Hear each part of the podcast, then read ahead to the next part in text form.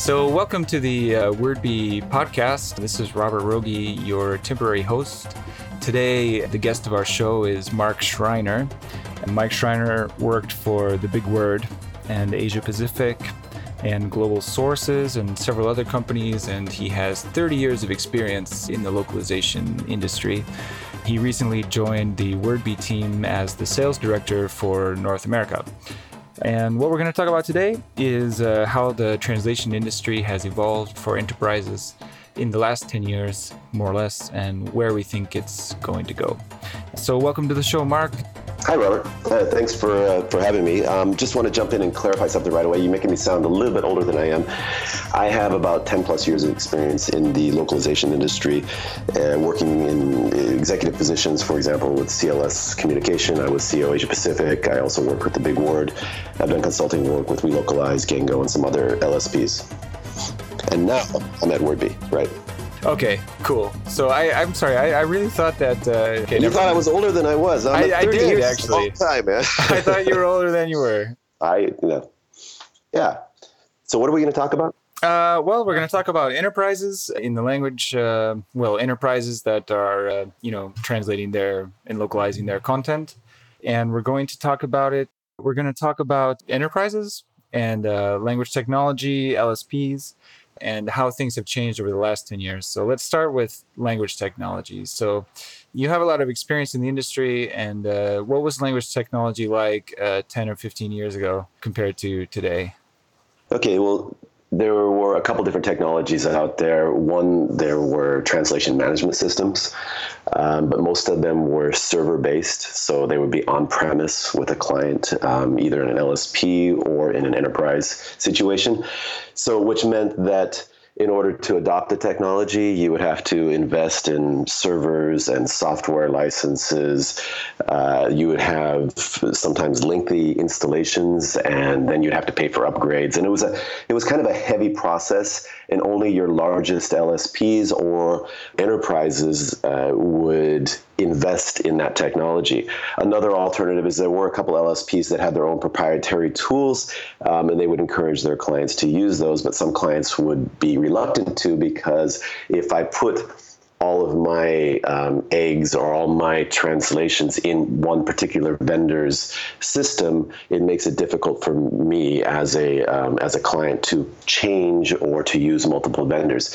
So that was 10 years ago. The other technology that was coming online, well, it's been coming online for a long time, is machine translation. And about 10 years ago, the quality of the, the, the, the output on machine translation oftentimes wasn't where it needed to be in order to be to to really realize an advantage of using machine translation. So um, these days you're seeing uh, a transformation where the technology, both for the translation management systems, um, for for the CAT tools, and then for machine translation, have all improved in addition, you see the types of translations that are being required have also changed so that you're seeing more opportunities to use or leverage technology.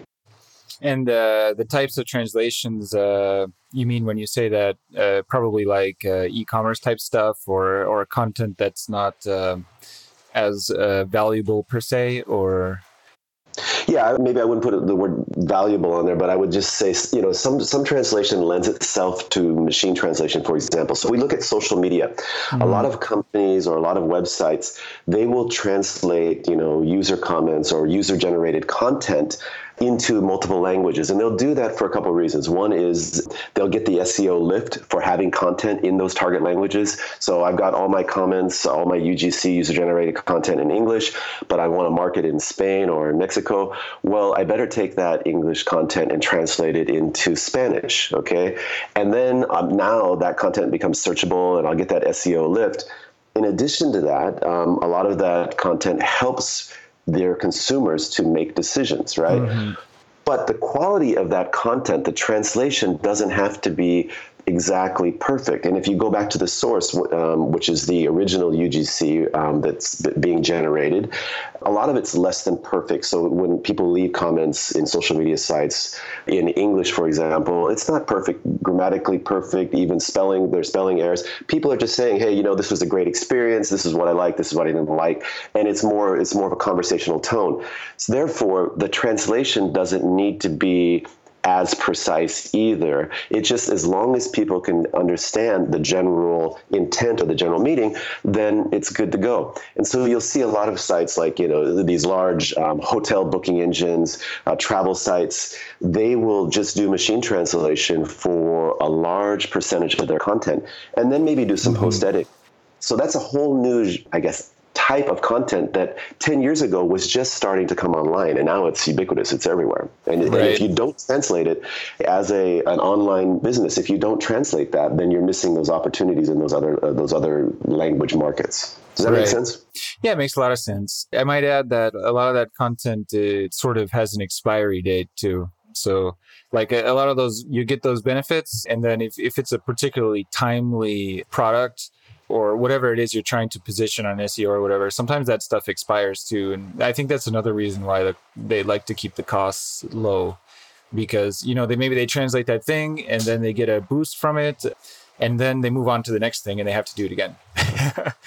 also, exactly, exactly. Yeah. And, and, and, there's and there's nothing faster. There's no way faster to have your content translated than using machine translation. Now, I'm not saying using machine translation across all different type content types, but for in the, in the case of UGC, for example, absolutely. Okay, uh, you get it translated instantly at a very low cost. And what you'll see some companies doing is they'll say, well we notice that these products are getting a lot more traffic, or these um, these particular comments are getting a lot more notice than than you know 90% of the other comments or products etc and so then they'll have the the human editor the post editor go in and you know brush up that content. And that can be even for, for product profiles where it's not even user generated content. Let's just say you know i've got an, a thousand skus or a thousand products in my in my catalog. I want to put it all online yeah. and i want to put it in 13 different languages well you know, if 70% of those products are really, you know, not very popular or not being sold very often, I don't need the human translation. I just need the general translation or the, the, the, machine translation. But for the most popular products, if that's the case, if you have, for example, 10% of your products are the are the ones that are getting 90% of the the attention, mm-hmm. then those are the ones that you probably want to use the, the, the human translation or machine post editing. So for those kinds of projects, do you find it often that uh, the companies are really aware, like hyper aware of translation at the moment when they author the content? And are they trying to author the content in such a way that it's going to be easy to translate or there will be less of it? Or like, uh, what, what do you notice in terms of authorship for that kind of stuff? That's a great question, and that's a question that every company should be asking itself. Mm-hmm. And what you have is basically is you have uh, two types of companies or two types of organizations. One that does exactly what you're saying is they say, hey, you know what, this content, this source content, is going to be end up translated into being translated into you know X number of languages. So therefore, we should author it in a way that lends itself to consistent and precise and easy translations, right? Other companies will just say, hey, you know, we, we want this content created, and they'll hire a, a, great content writer who will write, you know, sometimes, oftentimes beautiful content or very, you know, the appropriate type of content but then when the product, when the when the content goes for translation, then they'll have some extra work to do because the content wasn't prepared in a way that will lend itself to kind of smooth, easy, consistent translations. Um, and so the companies that are, I would call, you know, to, to for lack of a better word, to say um, enlightened, they will go in and they'll have authoring tools, mm-hmm. um, which will have built-in requirements and controls for sentence length, preferred vocabulary, for example, mm-hmm paragraph structure, etc. And because they'll know that when we take this content and we want to translate it into uh, German, for example, from English to German, the German is going to take up more space. And so if we take up too much space with English, then the German is going to be really lengthy. So let's let's shorten it. Let's make it more precise and make it easier to be, get into those other target languages. As an example, and there's many more examples I could give, but that's uh, that's that's one. Yeah, yeah. Uh, well, it, it's super interesting, and, and it, it certainly makes a lot of sense that they should try to be forward thinking about their projects. So back to then the the subject of the the TMSs, the translation management systems. We said that they were server based, that they were on premise, that you had licenses. Uh, one question I have is, did they work very well back then? Like, were they reliable, or or have have things uh, changed a lot where you know you use your system and you don't have to worry about it well I, I can say like all technologies they have evolved and the you know the, the first products that came out um, you know even 15 20 years ago mm-hmm. um, served a purpose and they and they did help create efficiencies um, when they were appropriately implemented but they were like i said very expensive and they required uh, upgrades with hard, hardware. Every year you have to pay for software upgrades you have to pay for training. So they were there was a barrier of entry in terms of the cost um, also in terms of the uh, the training required, and then the product um, had to evolve. And so a lot of the functionality that's available today just wasn't available then.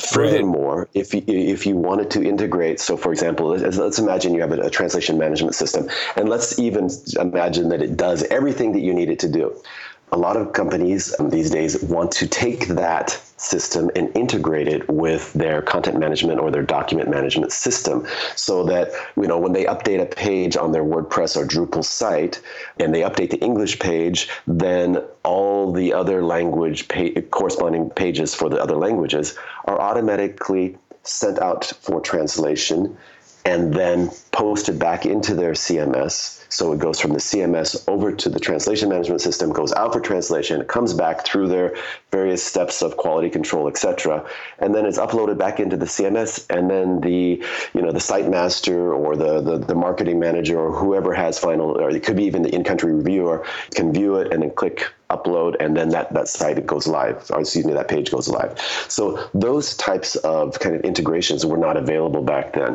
now mm-hmm. to back up a little bit farther now that we have software as a service or SaaS based TMSs, it's much easier in terms of your initial investment. You can you can just get um, uh, you know whether you have a two or three project managers and a few translators up to uh, it's easy it's very easy to get started in that situation. But then if you want to scale it to you know infinity basically you can do that. And you pay as you go. So it's not like okay we have to buy this server for X amount of dollars and this license, you don't have any of that investment. You just pay for what you need. And, and as you grow or as your business grows, you can scale. Additionally, software upgrades every year. The upgrade, upgrades are, mm-hmm. are, included with the, uh, the, the subscription model. Right. So there's a, there's a lot of advantages, and then you know I could go on and on. Yeah. Every, every single component of a translation management system, whether that's the you know the project management tools, the vendor management tools, the you know invoicing, the CAT tools, so the the translation dashboard that the that the translator uses, uh, business analytics, all those elements are constantly being improved and evolved. So if you looked at a system 10 years ago and you compared it to what's available today, I mean, it's it's the the, the technology um, has has evolved massively. Yeah. Well, uh, 10 years ago, it's hard to make a website.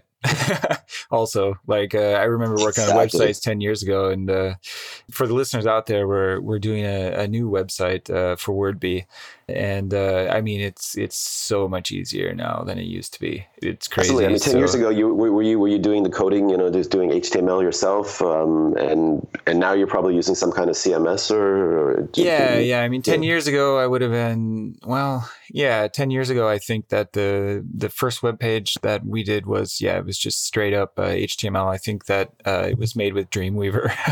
yeah, um, yeah, yeah. I've been, then, been there, done that. Yeah. yeah, yeah. That's how it was going. So but yeah, as things get easier, it, things start to move faster, right? So then then you need these systems that that's you know going to enable your speed.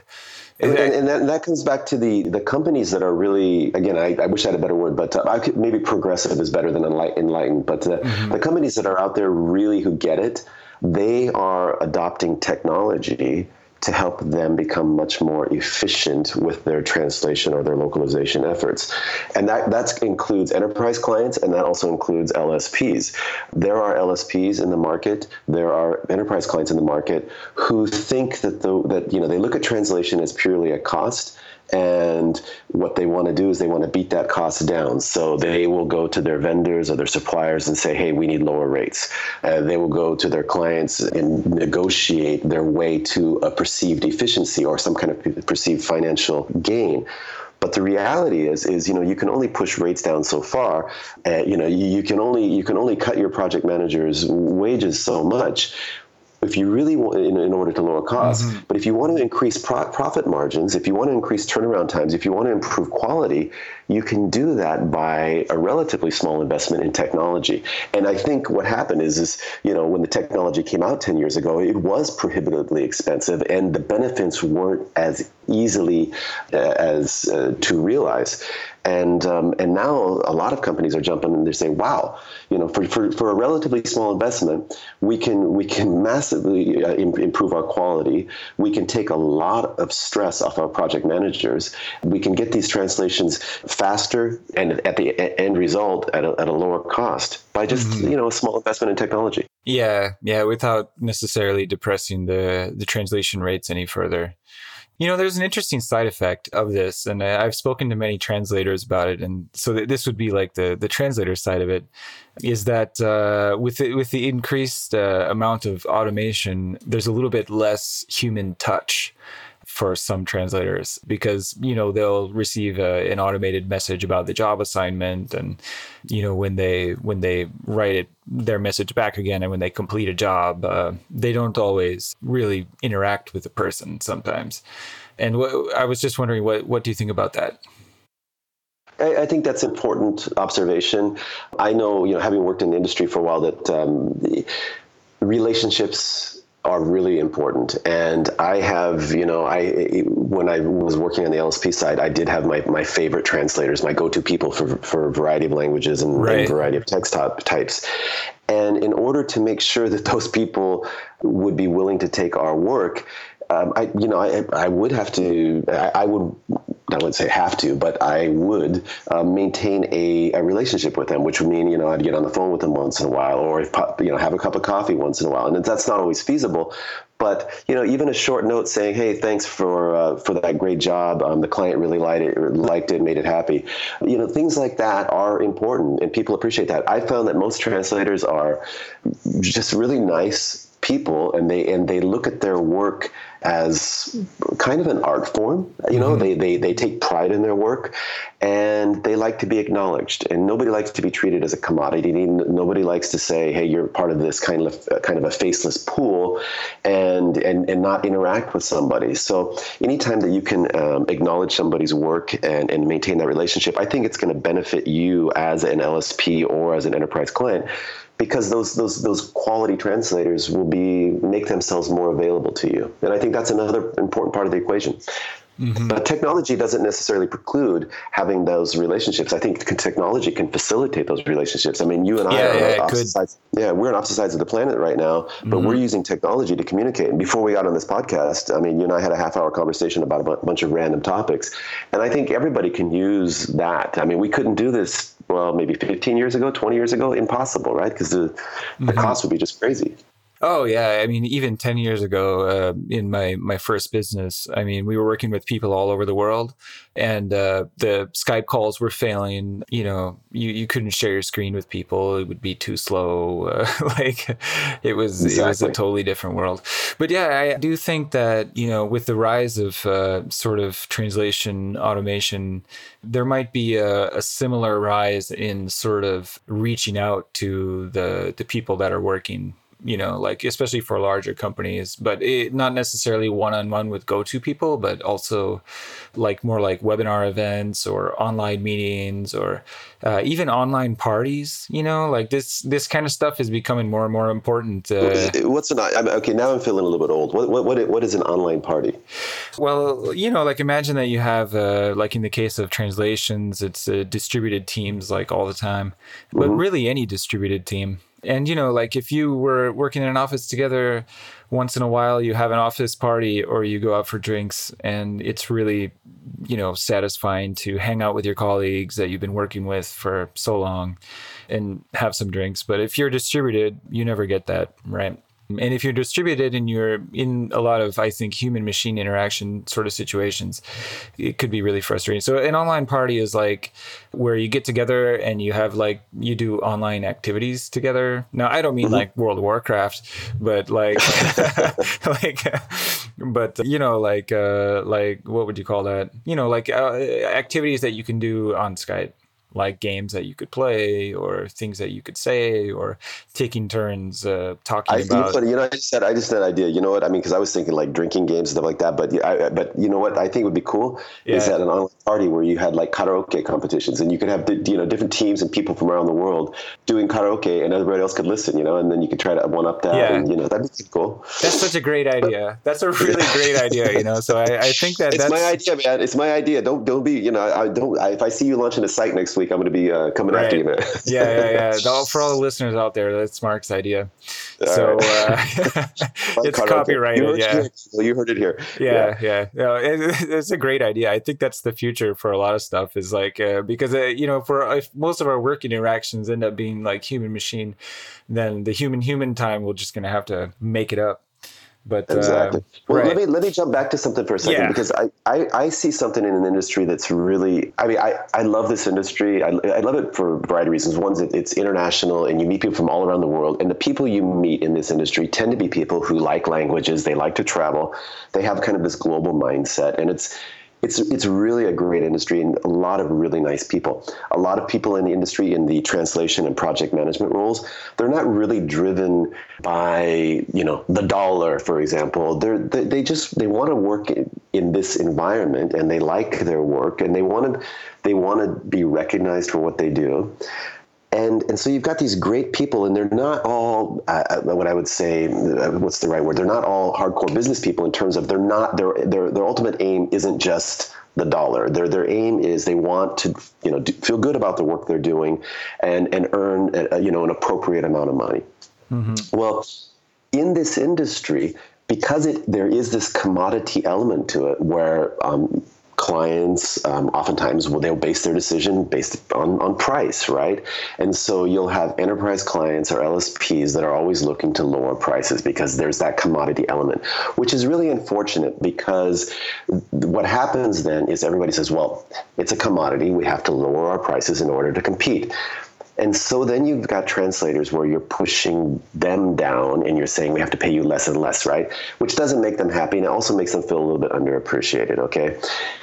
The other thing that you have is you have these project managers. Now, project managers, in my opinion, that's the toughest job in the industry because you have to mm-hmm. deal with clients, you have to deal with translators, you have to deal with salespeople, you have to deal with um, you know executives, and you're in the middle. And you have mm-hmm. to be mm-hmm. good at communicating, you have to be good at, uh, at negotiating, etc. And project managers are under that tremendous amount of pressure, but they're also under wage pressure as well. Okay, mm-hmm. and it's it's I've seen it in multiple organizations where people feel like they're getting beat up. And in fact, you know, you could do you can go online to sites like um, uh, what's it the, the the Glassdoor.com, and you can look at the different translation and LSP companies, and you can look at their ratings, and you can see generally, and you can look at the feedback, or you can just go to industry events and talk to people. You will see that there's a massive turnover in all most of these organizations at the project management level because people are feeling squeezed.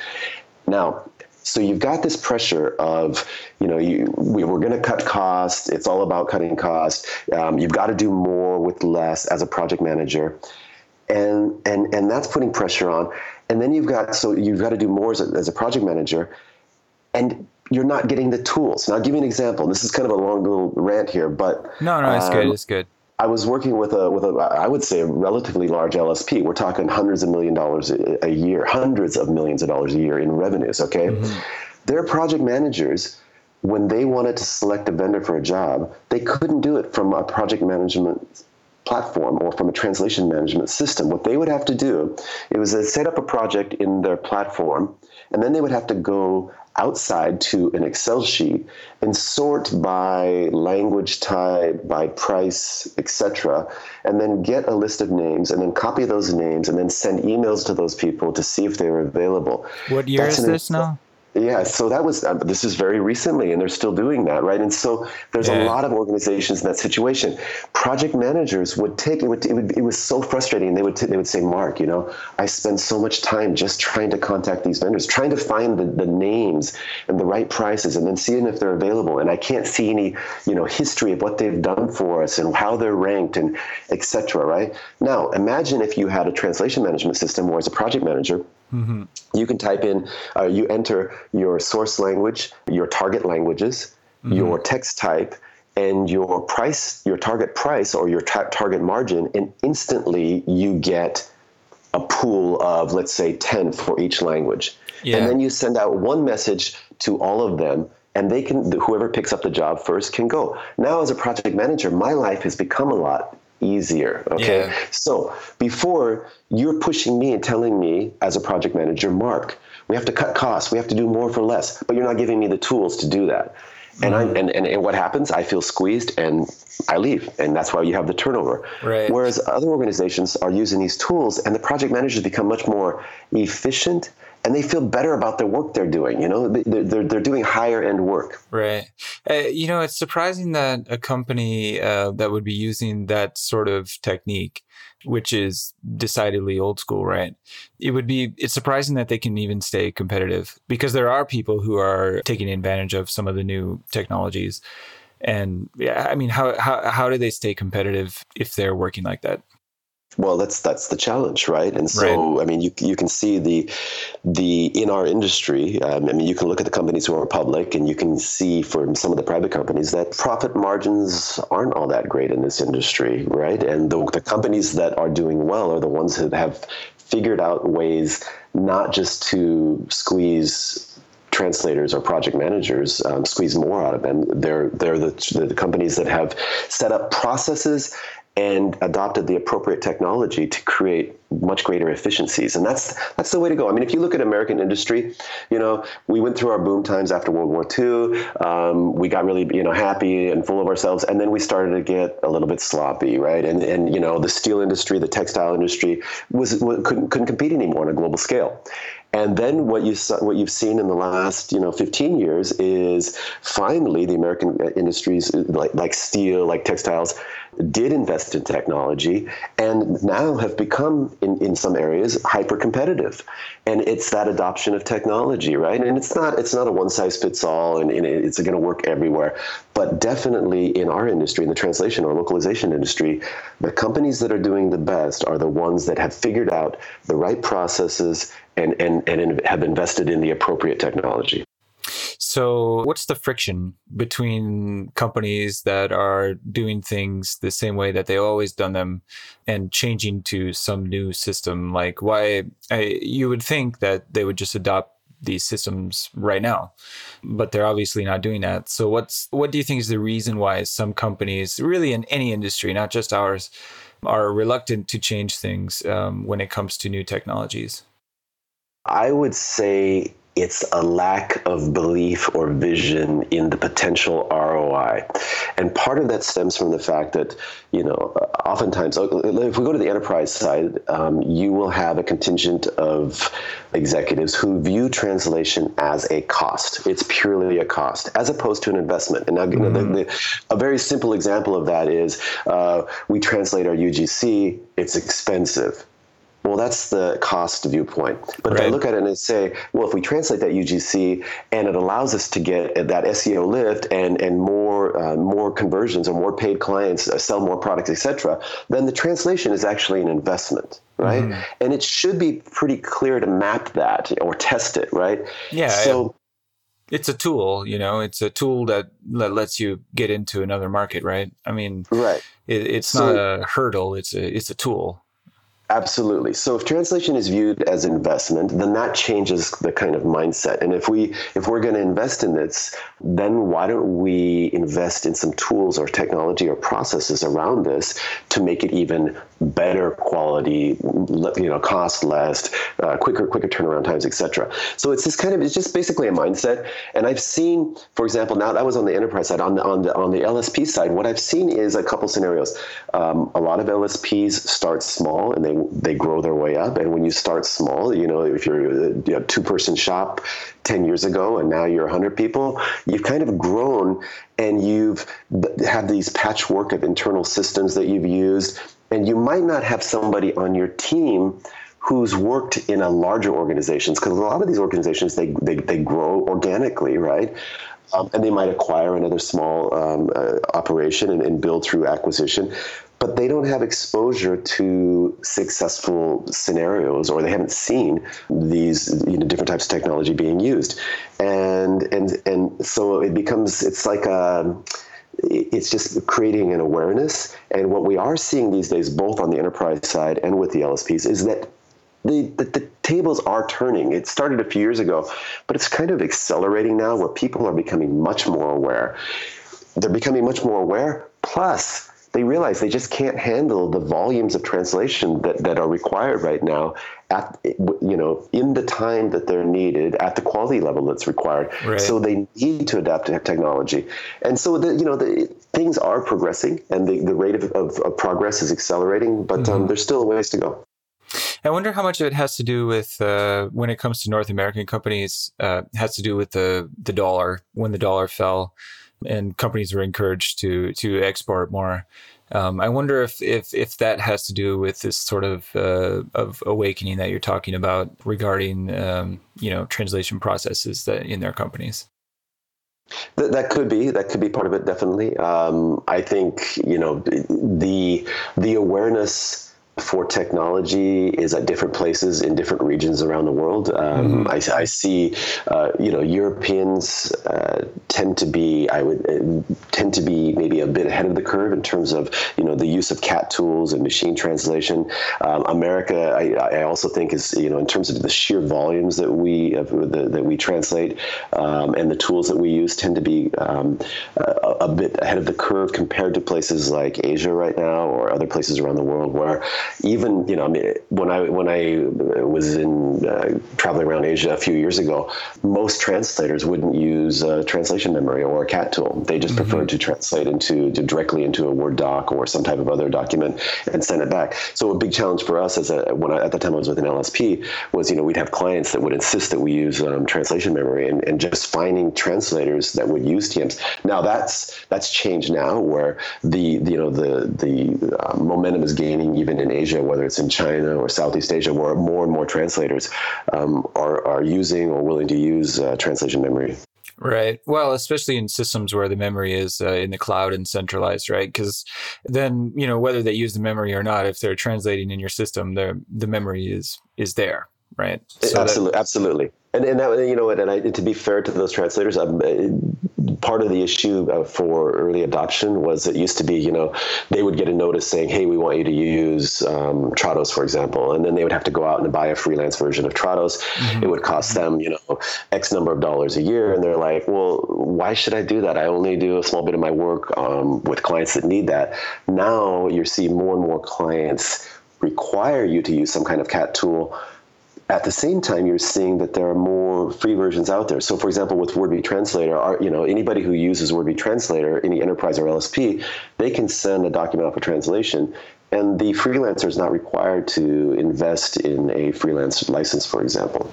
Yeah. They can go ahead and translate our platform, and um, they they haven't had to invest. In fact, they will like to translate on the platform because they, they can do their translations typically in a more efficient manner, and so they can do more uh, more words in less time. And if they're getting paid by the word, that's a win-win for everybody, right? Because they're doing more uh, for uh, in less time, so it saves them time, makes helps them make a little bit more money. Yeah, for sure. And buying Trados is, uh, when you think about it, is also pretty crazy You know, to have a company say, "Oh, if you want to work with us, you've got to spend 500 bucks on this piece of software." In a way, it's almost brutal. Uh, um, um, yeah, and and I don't want to beat up on SDL or Trados. No, because um, that's the way that it was. I mean, that was uh, that was you know it was natural that things were that way. I mean, the software, like you said, it was uh, license based. It it was before SaaS products came out. It was before everything moved into the cloud. So it, it makes sense that it was that way, but still not so cool. Yeah, ex- Exactly. And so and there were other issues, whether it was Trados or other cat tool providers that, you know, they would, you'd have to pay for it. And then there would be really limited support. Um, you know, we, when, when I was at CLS, we would, to encourage our translators in Asia to use um, cat tools, we would, uh, we would actually invest we'd say you know if you did x volume of translation with us we'll pay for your freelance version um, but then even then they would have to come to us for support because the the providers at that time were not providing the support to freelancers right. so um, if i were an lsp or uh, an enterprise that was doing large volumes of translation um, I would take you know several things into consideration, but one of the things I would take into consideration was how easy is it for translators to use this system, and how willing will it, willing they be to use this system. In the case of Wordbee Translator, I mean we've seen it, that it's just it, it's almost seamless. People, you know, our trans, translators around the world log in. It's a very powerful, easy to use tool, and it doesn't cost them anything, and so that's not a barrier at all. Yeah, uh, you know, it's funny because I've uh, you know had my own translators working in WordBee, and uh, the the for me the best thing was uh, being able to uh, assign a job to someone, send them out a short email about how to use it, and not have to worry about training them how to use the the system because it's so obvious. Uh, you know, every now and again maybe you get a question about something specific, but more or less a translator can come in and just start rolling on yeah. it it's it's incredibly intuitive, and yeah. one, of, one, of, the other things that it allows um, it allows for collaboration. So you can have multiple translators working on a single document. They can share information. Uh, they can ask questions back to the project manager. The project manager can uh, you know share information with everybody who's working on the project, um, which really both it accelerates the the speed that the uh, document is translated, uh, being translated in, but it also improves quality because you know I might not know the exact translation here, but if I can query the other translations, uh, translators who are working on this uh, project, right. and get feedback from them, boom, I've just become. Uh, then that'll help me do a better job. So if you're if you are looking for again, if you're looking at a translation management system, you want to look at all the different modules that are important to you but always the cat tool is going to be an important thing and part of the cat tool is you know is it easy to use for translators? Is it free for the translators? And does it does it support and allow for uh, collaboration? Because that's that's huge Right, right. So let's kind of segue then. I think it's a good moment to segue. So we just hit on collaboration, right? So what do you think is the future of translation management systems? Like, uh, is it going to be more collaborative? Is it just going to be more of everything it is now, like more integrated, more automatic, more collaborative, more easy? Or are, are there any things in particular that that you see, uh, like say for the next five years of of TMSs? Well, I'll give you my opinion, but really, who you should talk to is um, our, our CTO, um, Steve Stefan, on this because yeah, I mean, yeah. he, he, he, this guy, he, he's probably easily one of the most knowledgeable people in the industry about um, yeah. um, our technology and where and, and, and, what's what's on the roadmap.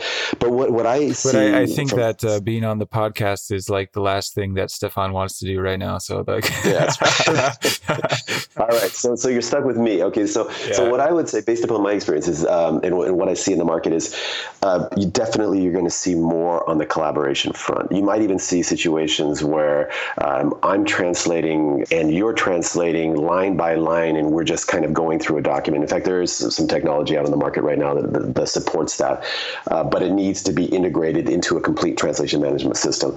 You're going to see collaboration. You're going to see more integrations with, again, the ability to integrate with the CMS, uh, document management system, other uh, content management systems out there, so that there's just a more seamless flow of content into the TMS, being translated, and then back into the CMS or DMS, etc. Mm-hmm. You will see probably improved both quality and applications for machine translation. So, you know, you have you have uh, workflows right now where a document comes in, it'll run through the, uh, the through the translation memory, mm-hmm. and any 100% matches will be translated, and maybe any fuzzy matches up to say maybe 80% will be put, shown as a fuzzy match, and then whatever's left over will go sent out be sent out through machine translation, right? And so then the translator's role is basically just to check the TM 100% match, the 80% match, and then maybe do a little post editing on whatever went through the MT. So I think you're going to see more of, of, of those types of applications as well.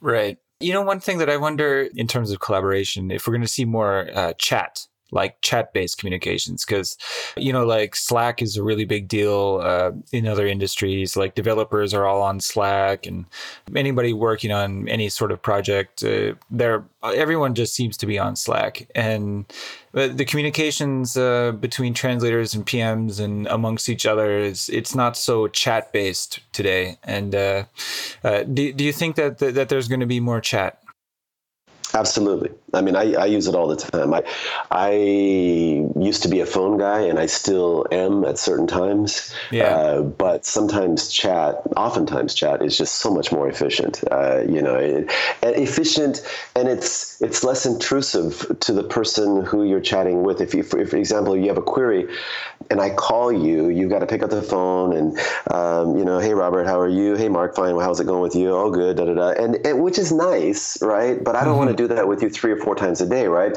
Um, I just want to know, hey, Robert, how should I translate um, inexplicable into Spanish? Okay, and you yeah. can just boom, here's here's the word, you know, or whatever yeah. the question is. All right, can you confirm this deadline? And it's the answer is there. It's in. It's it's been recorded. I can refer back to it. Um, whereas a phone call, I have to take notes. I might forget what you said. I might have to call you again. Yeah. And even even email. Email is kind of like long form chat. You know, yeah. emails you have to have a greeting, and it's depending on where you're at. I mean, when I deal with Europeans, it's say, you know, dear Robert, um, I hope you are well, and then my message. Right. If it's in the states, we tend to be a little bit more more um, short and to the point. Right. Uh, but in, like in Japan, you would never do that. You know, in Japan, you'd want to say, uh, "Dear Suzuki-san, I hope you've been well. Um, thank you for the last message," and then get to your point. And all that takes time, right? And yeah. That's okay, but again, we come back to the scenario where in our industry we're always being pressured for, you know, cut cost, reduce time, etc. And chat is a is a really important tool to that. Right. How are some uh, companies deploying chat like right now? Like, uh, I mean, because when you think about it, it could be pretty tricky because you're, you know, in translations, you're usually working with different people at different times on different projects, and and some of these projects are pretty short, right? So, well, so, so uh, just to clarify, when, when you say chat, we're talking texting, right?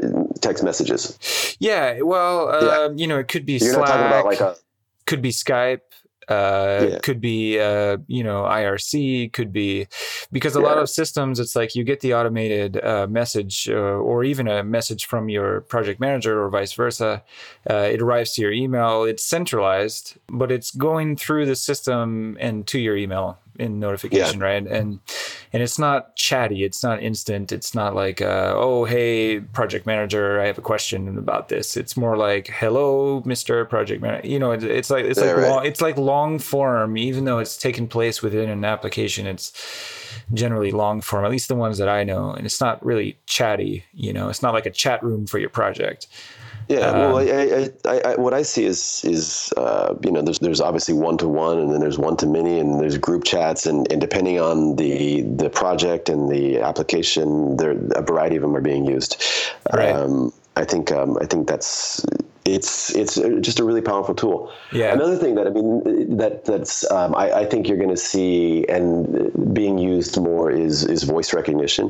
I've been involved with trials of uh, you know vo- voice recognition. Exactly. In fact, mm-hmm. Dragon was the technology that we used for a very comprehensive trial across multiple languages uh, in multiple continents, and in all scenarios we realized anywhere from 15 to 40 percent efficiency gains.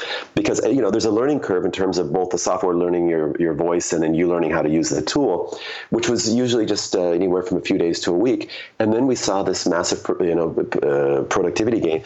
Because people you know look how fast we're talking. And if we're trying to talk as quick or excuse me type as quickly as we're uh, talking at least for me, it would be a massive challenge, right? Yeah. Um, so you know, the, the it's easier for us to talk. Um, it's it, it, we we we think in a way that lends itself probably more to um, verbalizing mm-hmm. our, our, our thoughts versus typing. The, the, the, one of the challenges though is if you have a group of in-house translators if everybody's talking then you've got you know background noise and issues like that right and it can be kind of distracting but yeah, you, you, need the right microphones for that that that would be the important thing in that scenario is to have the dynamic microphones um, that are you know focusing the sound Absolutely, and and so when you start to integrate, you know, tools like that into a translation management system or a CAT tool, that helps the, the translators become more efficient. Yeah, um, and then they and then, and then again, if they're getting paid by the word, they're happy because you're giving them a tool that mm-hmm. is helping them to translate more um, in a shorter amount of time and and probably better quality. And so they're like, "Wow, I'm, thank yeah. you." yeah, yeah. I've I've heard that there are some translators that do as much as like six thousand uh, to eight thousand words per day. Uh, wow. when they when they use uh, voice recognition, you know, whereas the the normal would be like half that or even less. So yeah, no, I think voice recognition is a huge thing. It's worth noting that uh, you know for the listeners out there that Wordbee uh, just launched uh, voice recognition, right? So um, the translators can use voice recognition um, it's a new feature. I actually don't know so much about it. No, but it's um, as a translator, it's very powerful, and we're not. It, it, it's not required that you use it. It's just there for you, um, yeah, yeah. if you want, and it, it will help you make more money. Yeah, yeah, yeah. I think voice recognition is going to be the new big thing um, you know, it's also important for stuff like this uh, because you know there is actually a lot of voice content that uh, at some point you might want to translate, whether it's subtitles or anything else. Um, also, just uh, creating transcripts of stuff, you know, but that's that's sort of not really our wheelhouse here. But it's worth noting that uh, I would really love to um, create an automatic transcript of this conversation because then we could publish it as a blog post together with the uh, with the podcast. Um, but we don't have that's it hooked a, that's, That's a great idea, actually. What I love is um, is when people leave me a voicemail, yeah. and I don't have to, and then and then it goes it goes straight to text because right if I have to listen to the voicemail again, it's me listening, and it, it tends to go slower. But if I can just read the text, boom, it's it's done. Right. You know, it's, it's, so it's quite nice. So here's a let's wrap up with with this question. Um, sure. So Facebook is trying to move the entire world into video, right? So they're like, yeah, you know, video is the new thing, and it's mainly because um, they feel like their ads are going to be more effective if they're if they're using video. So they're encouraging companies to use video, and and then I think together with that, you know, we're seeing that uh, you know companies have to produce more videos, uh, and they are producing more videos. And then I've noticed too that people are starting to communicate in videos, and um, you know, like there there are programs where I think you can record like up to six minutes of video, and instead of sending an email instead of sending a chat, instead of sending a uh, audio recording or a voicemail, you can send a video of yourself sitting there telling somebody basically your email. And uh, you know, personally, I'm not such a huge fan for the same reasons that you mentioned with telephone. It's like it's there's no uh, you know written recording of it. But if the, if you use that with voice recognition, maybe that will be the thing. But uh, I'm just wondering what you think about video. Do you think that at some point in time in localization, people are going to start communicating with video. Again, I think every technology has its appropriate time, place, and application. Um, and I think video can be very powerful, especially, for example, on training, right? Uh, Word, Wordbee, we have a huge library of training videos online that are incredibly helpful. And I go back to them all the time. I couldn't, I, I could read through the material. I just wouldn't retain it as well. But when I watch the video and they're clicking on particular areas and they're demonstrating a particular feature or functionality, I just get it. And it becomes super easy for me to understand and use, right? right. And in, those cases, great. Um, in terms of, you know, if you wanted to send me a, a happy holidays uh, video with you and your family, that's kind of cool too. But in terms of just regular communications, personally, it's not my thing. But in terms of our industry and how important video is or how relevant it is, I think that everybody in the industry probably needs to adapt or use some kind of tool that will help you deal with video whether that's whether that means um, that you're going to do some kind of get some kind of transcript um, if you're going to have subtitles uh, but you you probably if you are producing videos or videos are important to your work then you're going to need some kind of tool that uh, will allow you to, to do that you know the transcription and the subtitles yeah, yeah, that's uh, that's a super interesting side effect of uh, because you know it's true that the the Facebook policy is really pushing people towards video, and uh, I mean, it's like, yeah, okay, you put the video on your website or you know wherever you put it, and you know sometimes people say your conversion rates go up, but it's not like every site that converts well has a video. So I, I think it's really coming from Facebook, and for localization, that's a super interesting challenge because um, you know not only do you have to ask yourself like, okay, if we're gonna have to produce all this all these videos for for Facebook or for whatever marketing, um, you have to ask yourself not only like, are we gonna subtitle this? you know, or how are we going to, you know, localize it? But if you did subtitle it, would it be as effective, you know? Um, now, maybe if you produced an English language video, it's like, okay, maybe. But for example, if it was a, a, a German language video being subtitled in Spanish, you know, would it, how effective would it be? So do you reshoot your video in Spanish um, or you just remove the video altogether? And um, yeah, I would guess that right now people are just removing the videos altogether, you know, or maybe subtitling the video. But I, I, I bet a lot of companies just remove it right now. But you know, for how long is that going to you know remain a strategy? And at what point do people really need to get serious about multilingual videos? It will be interesting to see what happens. But videos are so expensive to to produce you know? Like even a 30 second uh, explainer video for your product can can run you know six seven eight thousand dollars. Um yeah. Yeah yeah, yeah I, I, agree with what you're saying. It's um, it, and uh, you know, it's like anything else. It's it's going to evolve, and you know, we might be surprised in a few years um, how how video is being used or how it's not being used, etc. But um, it, you know, it, it will be it'll be fun. Maybe maybe someday uh, we'll have the option as a, as a viewer or as a user to say, hey, I, this is what I want. I want to see the transcript in my language, and maybe there'll be a, a, a technology that will just provide that to me. Yeah. You know what that that seems like the the best way. You know, cuz with the booming of video content, uh maybe it will just be more efficient to produce these transcripts, uh, even even MT it. But I think the holy grail would be to automatically align the subtitles, you know, to be able to produce a subtitle automatically and then align it with the voice.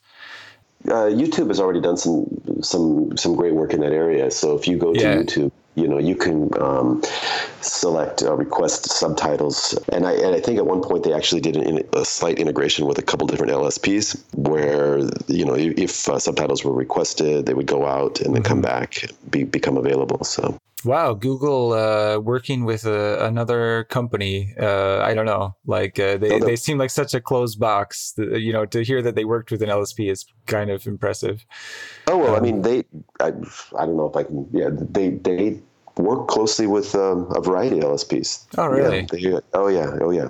Oh, I didn't know so that. They, yeah, yeah. Both um, on the YouTube side and on the on the on the, on the Google side itself. But um, yeah. Cool. Well, if that's confidential, uh, I'll just remove it afterwards. well, I, I, don't think it's uh, any any secret that they that they send work out for translation and do a variety of other work. Um, I don't think that's that's confidential. I, am yeah, not going to talk yeah, about yeah. what kind of work they do or who they're right. working with. I am sure but, they must have to translate some stuff. Yeah. But uh, cool. Well, um, I think we should wrap up the podcast. It was super interesting. I think we've made some nice predictions. I think we've, uh, you know, covered how the technology has evolved. Um, maybe we didn't touch on LSPs as much as we wanted to, but we could always swing back and do another episode just about that.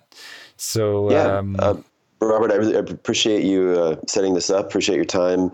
Uh, I, am going to be at LocWorld in uh, early November in, uh, in in Silicon Valley.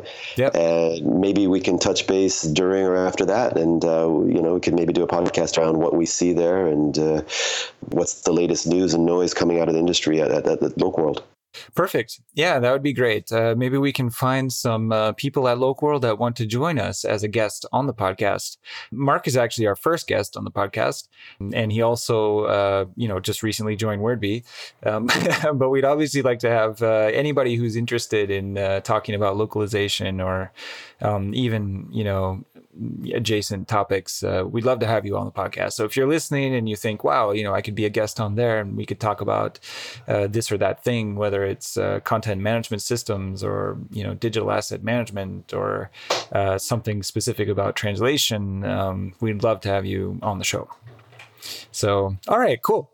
Well, so uh, maybe we'll see you at LocWorld. Anything else? Like, uh, do you have like a, I don't know, Twitter or LinkedIn that you'd like to promote or something? Or uh, no, man. People can find me if uh, if anybody wants to connect with me. I am on LinkedIn, I'm um, on Facebook, uh, all the all the usual suspected uh, social media sites. And uh, I, you know, if anybody would like to find out more information about WordBee, you can just go to our site and send an inquiry or connect with me on LinkedIn. Cool. So that's Mark Shriner, everybody, and uh, now it's a good time to go because it just started hailing on my roof. Okay, Robert, enjoy that. All right. Thanks, good. Mark. Okay. Take care. Bye bye. Bye bye.